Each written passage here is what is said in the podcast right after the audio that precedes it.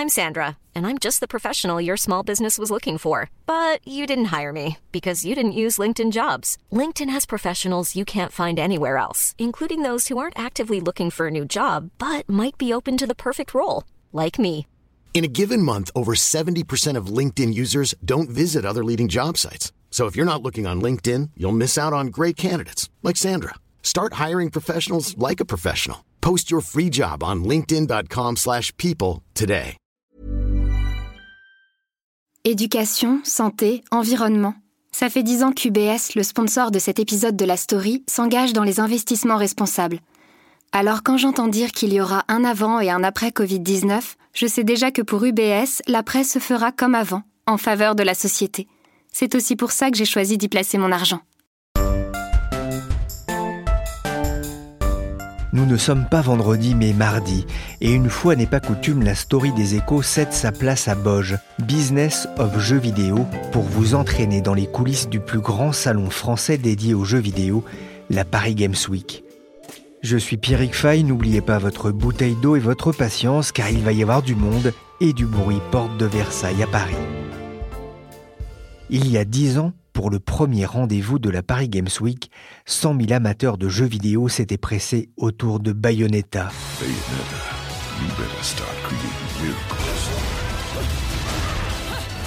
De God of War 3.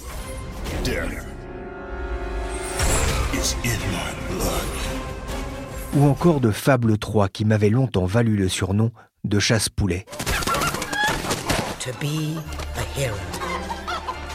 Cette année, plus de 300 000 joueurs devraient se presser à la Paris Games Week autour de Borderlands 3, de Marvel's Avengers ou encore de Final Fantasy VII Remake.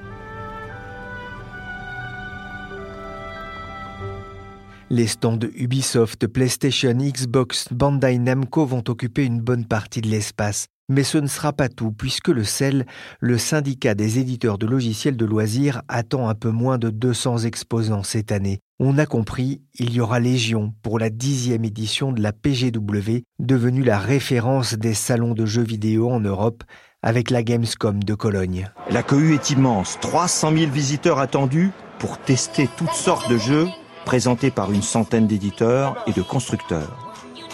Mais comment ce salon est-il devenu l'un des plus visités de France et comment est-ce que l'on organise un tel événement? Autant de questions que je me pose à chaque fois que je me rends à la Paris Games Week. Pour satisfaire ma curiosité, j'ai invité Emmanuel Martin.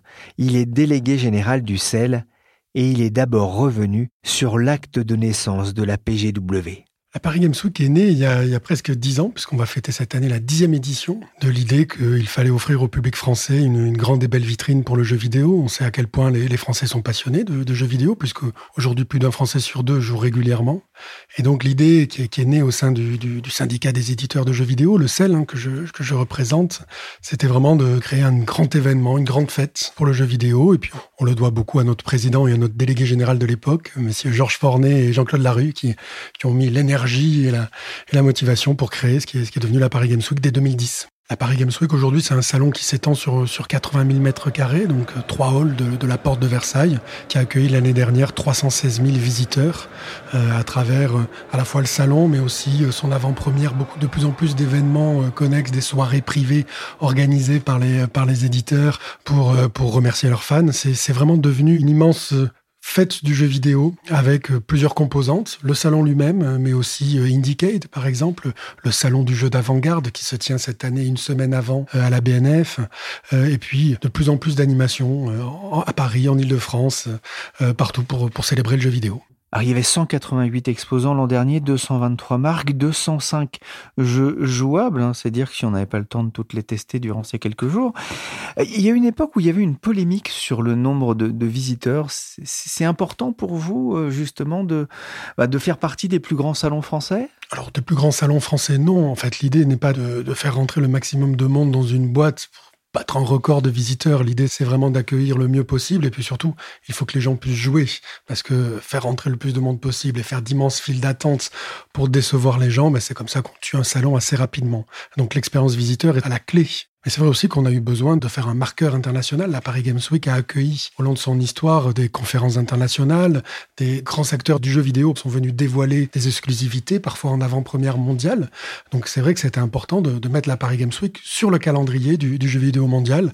Et pour cela, on a, tout fait pour que la Paris Games Week émerge et soit visible. Alors c'est un salon qui a beaucoup évolué forcément en dix ans depuis son lancement. Aujourd'hui, il faut faire de la place aux, aux nouvelles tendances et je pense surtout à l'e-sport. Le jeu vidéo, effectivement, évolue, est toujours protéiforme avec plein de plein d'innovations dans tous les secteurs et donc c'est très important de, les accueillir le mieux possible. C'est pour ça qu'on a pris ce parti bah, d'agrandir le salon, toujours de gagner de l'espace, de créer de nouveaux espaces thématiques. L'e-sport, je crois qu'en 2010, euh, le premier stand d'e-sport de la Paris Games Week, c'était un stand de 220 mètres carrés avec nos amis de l'ESL. Aujourd'hui, l'e-sport à la Paris Games Week, c'est un stand, un hall, pardon, entier dédié, un hall de, de plus de 23 000 mètres carrés sur lequel on va retrouver des grandes scènes, le SWC, le SL, mais aussi des scènes propres aux éditeurs, et puis toujours plus d'innovation de ces nouveaux acteurs. Et donc on essaye toujours de, voilà, de, permettre à ces, nouveaux aspects, à ces nouvelles dimensions du jeu vidéo, de trouver leur place à la Paris Games Week, à la fois par une politique d'invitation, parce qu'on est capable, nous, puisque la Paris Games Week va bien, on est capable d'inviter des gens, de les mettre en valeur, et puis aussi en, faisant venir tout l'écosystème autour du salon. Sachant que ça n'est pas un, salon uniquement dédié à, à l'e-sport, c'est pas, c'est pas du tout l'image que vous voulez envoyer. Hein. Ah non, pas du tout. La Paris Games Week, c'est la grande fête du jeu vidéo. Si je dois le résumer en, en, en un slogan ou une phrase, c'est celle-ci. Et c'est vraiment l'idée de montrer une fois par an toute la diversité, toute la richesse de notre univers. Le jeu vidéo, ça va depuis des petits jeux mobiles auxquels on va jouer euh, euh quelques minutes dans le métro jusqu'à des, expériences dans lesquelles on peut s'immerger pendant pendant des jours entiers. Ça peut être euh, des, créateurs qui vont faire des choses pour un public très précis avec presque de l'artisanat jusqu'à des, des, très très grandes productions. Et puis c'est surtout toutes ces communautés passionnées de jeux vidéo qui se retrouvent pour faire du cosplay, pour pour échanger sur des points très précis avec des, des spécialistes on a des chercheurs, par exemple, qui viennent de plus en plus à la Paris Games Week. On a tous ces univers-là qu'on essaie de faire coexister une fois par an et surtout de, rassembler en un lieu pour démontrer ce que c'est que la richesse du jeu vidéo aujourd'hui et pour dire que, quel que soit votre niveau, votre connaissance, votre âge, euh, il y a de la place pour vous et il y a de quoi célébrer le jeu vidéo tous ensemble. Ah, il y a des nouvelles vedettes dans le monde du jeu vidéo. Ce sont les youtubeurs, très suivis, forcément. J'ai des enfants, je sais ce que c'est. Plein de noms que je connais pas. Est-ce qu'ils risquent pas finalement de faire de l'ombre euh, ben, aux, éditeurs et à leurs jeux Fondamentalement, les gens viennent à la Paris Games Week pour jouer et pour tester les, nouveautés ou tester des jeux qu'ils ne connaissaient pas avant d'entrer de, de, sur le salon. C'est vrai que les, les, les youtubeurs, les influenceurs, comme on, comme on les appelle aujourd'hui, sont des parties importantes de notre univers. Ce sont vraiment des, des, des, emblèmes, des, des Vous leur faites une place. Bien moi. sûr, on, on, leur fait une place parce qu'on sait que nos visiteurs veulent les voir. Et, euh, et au-delà du, du, jeu vidéo, il y a tout cet univers qui s'est mis en place où on a ces, ces, ces de, sont de formidables ambassadeurs hein, du, du, jeu vidéo qui en parlent très bien, qui viennent aussi apporter leur créativité en plus de, de celle des créateurs de jeux. Donc pour nous, c'est évidemment une composante importante du salon. C'est aussi un temps fort pour mettre en avant le savoir-faire français? Oui, oui, oui, bien sûr, puisque on le sait, hein, la France fait partie des, grands écosystèmes du, du, jeu vidéo au niveau mondial. On a la chance d'avoir, alors évidemment, des très grands noms, des très grandes marques, évidemment Ubisoft en champion national, mais on a aussi tout un vivier de studios euh, remarquables, de studios indépendants ou, ou de, de, vraiment de, de places fortes du jeu vidéo en France. Et ça, on a décidé très tôt de leur faire toute la place avec une politique euh, d'invitation. En fait, on a, on est allé voir euh, nos amis des studios, on leur a offert un espace, on leur a offert tout ce qu'on pouvait faire pour, pour faire le plus beau stand possible. Et puis, on a depuis euh, plusieurs années maintenant Jeux Made in France, qui est donc ce, cette, cette, ce résultat, ce, cette espèce d'espace collectif où les studios viennent montrer leurs nouveautés. C'est vraiment une des plus belles réussites du salon. Ces dernières années, hein, l'E3, hein, qui est le grand salon du jeu vidéo qui se tient à Los Angeles en, juin, a eu du mal à fidéliser les studios et surtout euh, certains fabricants de consoles. C'est pas votre cas? Ils seront tous là? Alors oui, ils sont tous là euh, cette année, mais nous sommes parfaitement conscients qu'il y a quelquefois des effets de calendrier, hein, une console qui sort au mauvais moment euh, par rapport à la Paris Games Week, et on peut très bien avoir un acteur de premier plan qui décide de faire l'impasse pour des raisons purement calendaires.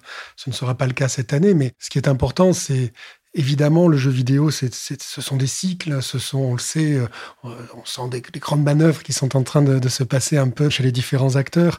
Donc, on est parfaitement conscient aujourd'hui que des grands acteurs peuvent une année manquer à l'appel, mais généralement, nous avons réussi à fédérer tellement de monde et tellement de diversité autour de la Paris Games Week que le salon est suffisamment solide pour tenir une année sans un acteur majeur, puisqu'on sait qu'il reviendra l'année prochaine et qu'il reviendra avec des grandes nouveautés, ce qui attirera toujours plus de public.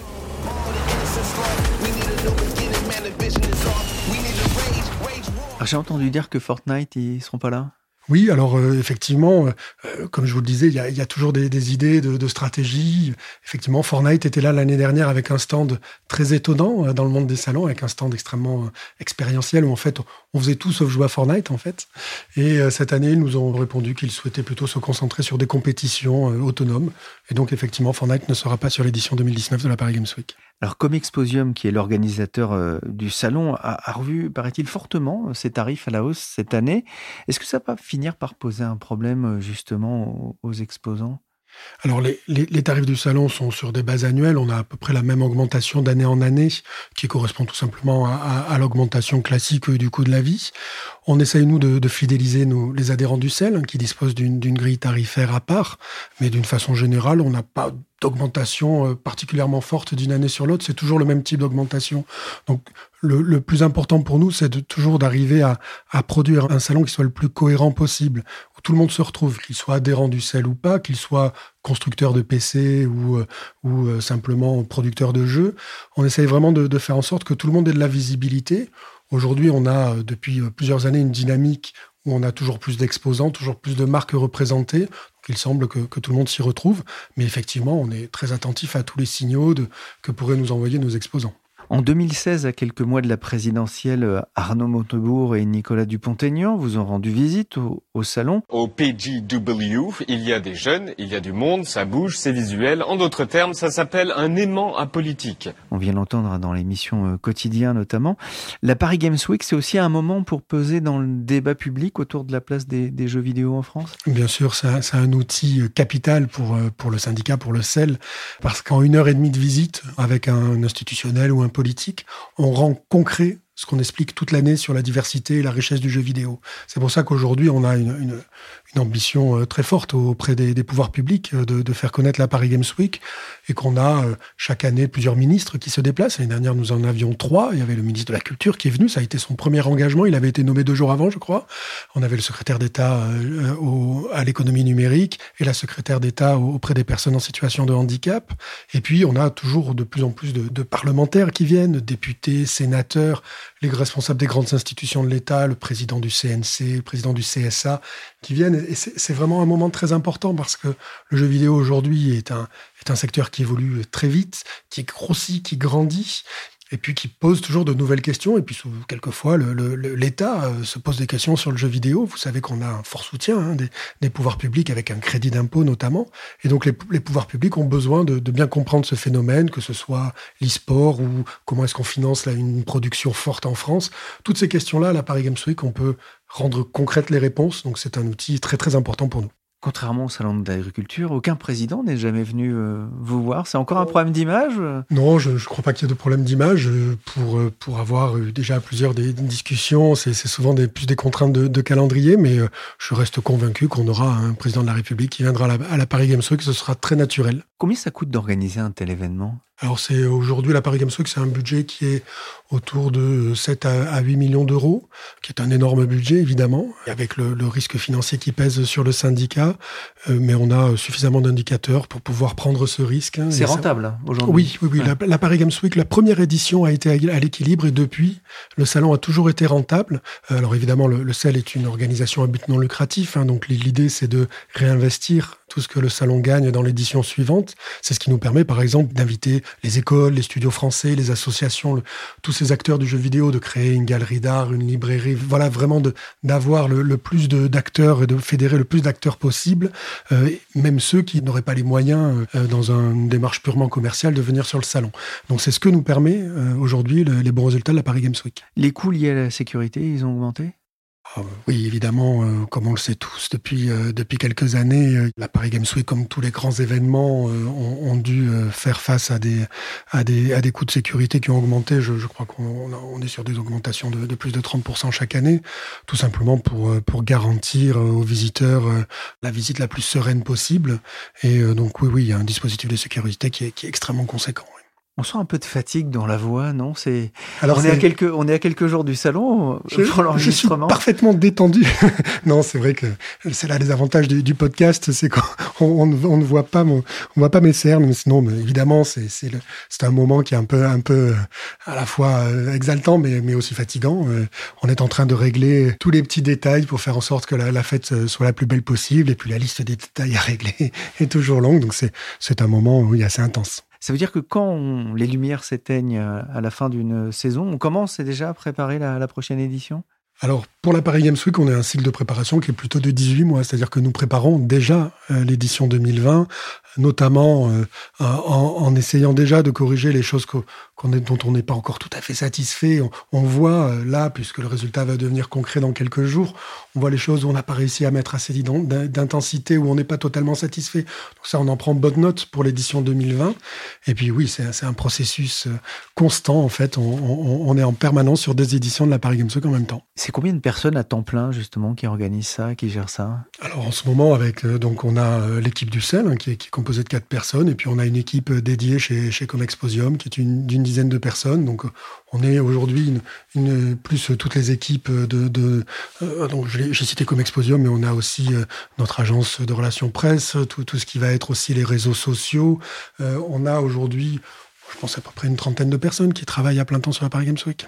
Un dernier mot, puisque je vous tiens, est-ce que 2019 sera une bonne année pour l'industrie du jeu vidéo en l'absence de sortie de nouvelles consoles? Alors oui, évidemment, ce sera une bonne année. Vous le savez, hein, le marché du jeu vidéo est extrêmement dynamique euh, tous les ans. On a des croissances à deux chiffres depuis, depuis quelques années. 2019 va être une année particulière. Alors, j'ai parlé tout à l'heure des effets de calendrier hein, que, peut subir un, salon comme, la Gamescom ou la Paris Games Week. Mais effectivement, on constate que un peu les gens retiennent leur respiration. On sent qu'il y a beaucoup de mouvements qui sont en train de, se préparer pour 2020. On a aussi euh, l'arrivée d'une nouvelle plateforme de distribution avec euh, Google Stadia qui va débarquer en fin d'année. Donc, on sent que le marché est en train de reprendre forme, que sans doute les cartes vont être un petit peu rebattues c'est une chance pour nous, puisqu'on sait qu'à chaque fois que le, marché rebat ses cartes, c'est de la croissance, c'est un des intérêts des nouvelles personnes qui commencent à jouer. Donc oui, on sait très bien que 2019 sera peut-être une année un petit peu en suspens, mais que 2020 promet d'être une année monstrueuse.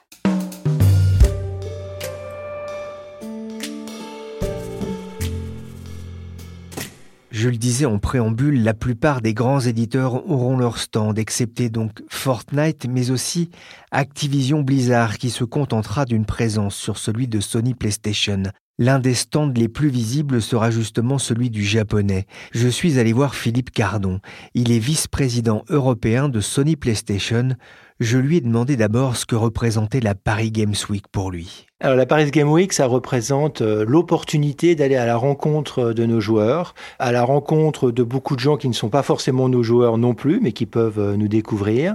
Ça permet aussi de leur montrer euh, toute la créativité de Sony PlayStation, l'innovation, leur montrer des nouveautés, des jeux qui vont sortir simplement quelques mois plus tard. Ça, en général, c'est très couru et très demandé de la part de nos joueurs. On va leur montrer cette année aussi beaucoup de PSVR, donc toute cette réalité euh, virtuelle. Et puis ça permet aussi euh, d'avoir une, fête, une vraie fête, un vrai événement qui représente les industries du jeu vidéo. C'est important. On est une industrie euh, qui pèse lourd, qui n'a pas toujours été aussi visible qu'elle n'est aujourd'hui. À quoi va ressembler votre stand cette année?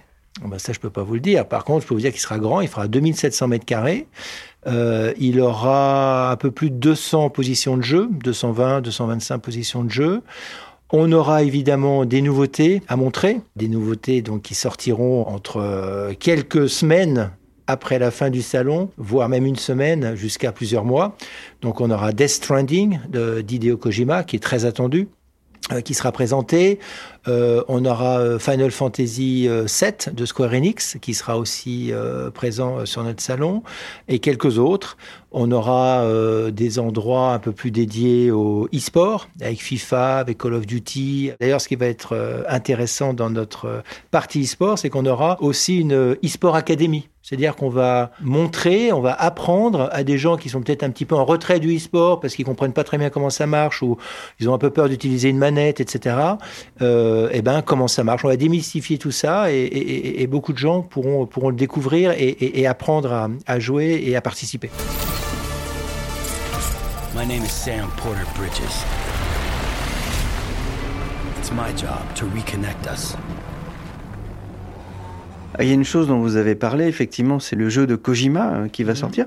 Vous avez même prévu un cinéma, c'est ça? Alors oui, un cinéma parce qu'en fait, ce qui va être présenté, c'est une, démonstration du jeu en mode cinéma. C'est-à-dire que malheureusement, on ne pourra pas laisser les gens avec une manette face, euh, face à leur écran jouer avec le jeu. Donc on va leur montrer euh, un film de 40 minutes qui reprend d'ailleurs beaucoup de choses, hein, et le thème, et des simulations de jeu, et l'histoire aussi. Il y a une critique récurrente euh, à l'appareil Games Week, mais, un peu partout, dès qu'il y a des jeux, c'est difficile d'accéder aux bornes, il y a souvent des files d'attente, etc. Comment est-ce que vous répondez à ces problématiques en mettant toujours plus de consoles? Alors oui, c'est un moyen, mais qui dit plus de consoles dit plus de surface, et à un moment donné, on peut pas non plus euh, étendre la surface de nos stands à l'infini. Euh, on est très très conscient de, ça. C'est vrai dans tous les salons de jeux vidéo. Donc, bah, on essaie de s'organiser au mieux. Euh, on essaye de donner aussi un petit peu de priorité à nos abonnés euh, PS Plus. Quand vous êtes abonné PS Plus, vous pouvez euh, avoir une file d'attente qui vous est dédiée et qui normalement passe un petit peu plus rapidement. On essaye d'animer aussi la queue avec bon soit avec des jeux, soit avec des goodies qu'on peut distribuer. Donc on, on, essaie bien sûr de le réduire, mais c'est souvent difficile, donc on essaie de le gérer au mieux, et notamment que le temps paraissent moins longs à ceux qui, euh, qui attendent. On disait il y aura une grosse vingtaine de jeux euh, disponibles sur le stand PlayStation, des jeux classiques et puis des jeux de, réalité euh, virtuelle. Comment est-ce qu'on choisit justement les jeux qu'on va présenter à un salon comme ça? Alors, il y a plusieurs critères. Il y a d'abord la nouveauté. Là, en l'occurrence, on va pouvoir montrer un jeu en avant-première puisqu'il sortira que 3-4 mois plus tard, en février. Euh, il y a la qualité du jeu, euh, et puis il y a l'originalité du jeu aussi. voilà, donc avec ces trois critères-là, on fait une sélection, et cette année, on est tous tombés d'accord sur euh, Iron Man version réalité virtuelle. Comment est-ce qu'on conçoit un, stand comme ça On prend un architecte, un spécialiste? Oui, oui, absolument. Bon, déjà, on, négocie avec le sel la surface et les coûts associés que l'on souhaite réserver. Et puis, une fois qu'on a cette surface, euh, on fait appel à des sociétés spécialisées qui sont euh, des vrais architectes et des vrais constructeurs aussi, parce que euh, quand vous venez les deux trois jours qui précèdent et que vous voyez cette armée de menuisiers, tous les corps de métier d'électriciens, toute la technique, la sonorisation, l'électricité, enfin tout nécessaire pour construire ces stands, pas que le nôtre, hein, mais tous les stands de, ceux qui sont là, c'est vraiment énorme. Donc ce sont des sociétés extrêmement spécialisées et qui, euh, avec qui d'abord on, conceptualise le stand, donc on leur dit ce qu'on veut évidemment, voilà, on veut le maximum de bornes pour ceci, on veut avoir euh, un espace e-sport, on veut avoir un espace VR, on veut une mezzanine, on veut une scène, voilà. Donc ils ont évidemment tous ces éléments-là, et ensuite sur la surface qu'on récupère, ils nous font des vrais plans d'architecte, mais après ils exécutent, ils construisent comme des décors, et des décors aussi d'ailleurs, euh, les gradins de la, de, la scène de e-sport, euh, tous les décors de nos, de nos jeux, etc., la salle de cinéma dont on parlait tout à l'heure, voilà, ils, construisent tout ça aussi, et euh, c'est très amusant de voir que une heure avant l'ouverture, on a toujours l'impression que c'est un chantier et qui sera jamais terminé. Et pourtant, ça se termine. Ça représente un investissement de combien pour un groupe comme Sony PlayStation, un, tel stand? C'est un petit peu confidentiel, donc on n'en parlera pas de ça. Vous attendez combien de personnes, vous, sur le stand? C'est difficile à quantifier? Non, c'est pas très difficile à quantifier parce qu'on essaie de mettre des systèmes qui comptent le nombre de personnes qui passent sur le stand et où ils vont et combien de temps ils s'arrêtent, etc. L'année dernière, on avait euh, plus de 250 000 personnes qui passent sur le stand. C'est une publicité incroyable. Oui, bah, c'est aussi une des raisons pour lesquelles on est là, parce que, comme je vous dis, ça fait énormément de visibilité, ça nous permet de montrer beaucoup de choses, mais aussi à beaucoup de gens. Alors non seulement ceux qui passent, mais les médias qui viennent se renseigner, qui viennent couvrir l'événement, etc. C'est pas un moment où on fait du business, j'imagine. C'est pas le moment où on attend que les gens repartent avec un jeu sous le bras. Non, alors il y a dans l'un des halls un stand qui vend euh, des jeux vidéo et même des consoles, mais là c'est pas le but du salon. Honnêtement, c'est pas c'est pas un salon commercial pour acheter tout de suite sur place. C'est vraiment un salon pour montrer les innovations, pour montrer les, produits futurs. Cela vous pouvez de toute façon pas les acheter euh, dans la boutique qui existe. Euh, par contre, en parallèle, il y a quand même aussi énormément de merchandising. C'est-à-dire que vous avez beaucoup de stands qui vendent des produits attachés euh, aux jeux vidéo, euh, à certaines franchises, euh, etc. Ça, c'est très populaire. Les gens adorent acheter soit des, vêtements, t-shirts, blousons, etc. Acheter des figurines, beaucoup de figurines représentant le, le, les caractères qu'ils aiment, euh, acheter euh, des mugs, euh, etc. Donc là, pour le coup, c'est assez commercial, mais c'est très attendu aussi. Merci Philippe Cardon, vice-président Europe de Sony Interactive Entertainment Europe, et merci Emmanuel Martin Dussel pour cette visite guidée de la PGW. Par la story, le podcast des échos s'est terminé pour aujourd'hui. L'émission a été réalisée par Nicolas Jean, chargé de production et d'édition Michel Varnet. Vous pouvez nous retrouver sur toutes les plateformes de streaming et de téléchargement de podcasts. Pour l'actualité en temps réel, c'est sur leséchos.fr. Planning for your next trip? Elevate your travel style with Quince. Quince has all the jet setting essentials you'll want for your next getaway, like European linen, premium luggage options, buttery soft Italian leather bags, and so much more. And is all priced at 50 to 80% less than similar brands. Plus, Quince only works with factories that use safe and ethical manufacturing practices. Pack your bags with high-quality essentials you'll be wearing for vacations to come with Quince. Go to quince.com/pack for free shipping and 365-day returns. When you make decisions for your company, you look for the no-brainers. If you have a lot of mailing to do, stamps.com is the ultimate no-brainer. Use the stamps.com mobile app to mail everything you need to keep your business running with up to 89% off USPS and UPS. Make the same no-brainer decision as over 1 million other businesses with stamps.com. Use code PROGRAM for a special offer. That's stamps.com, code PROGRAM.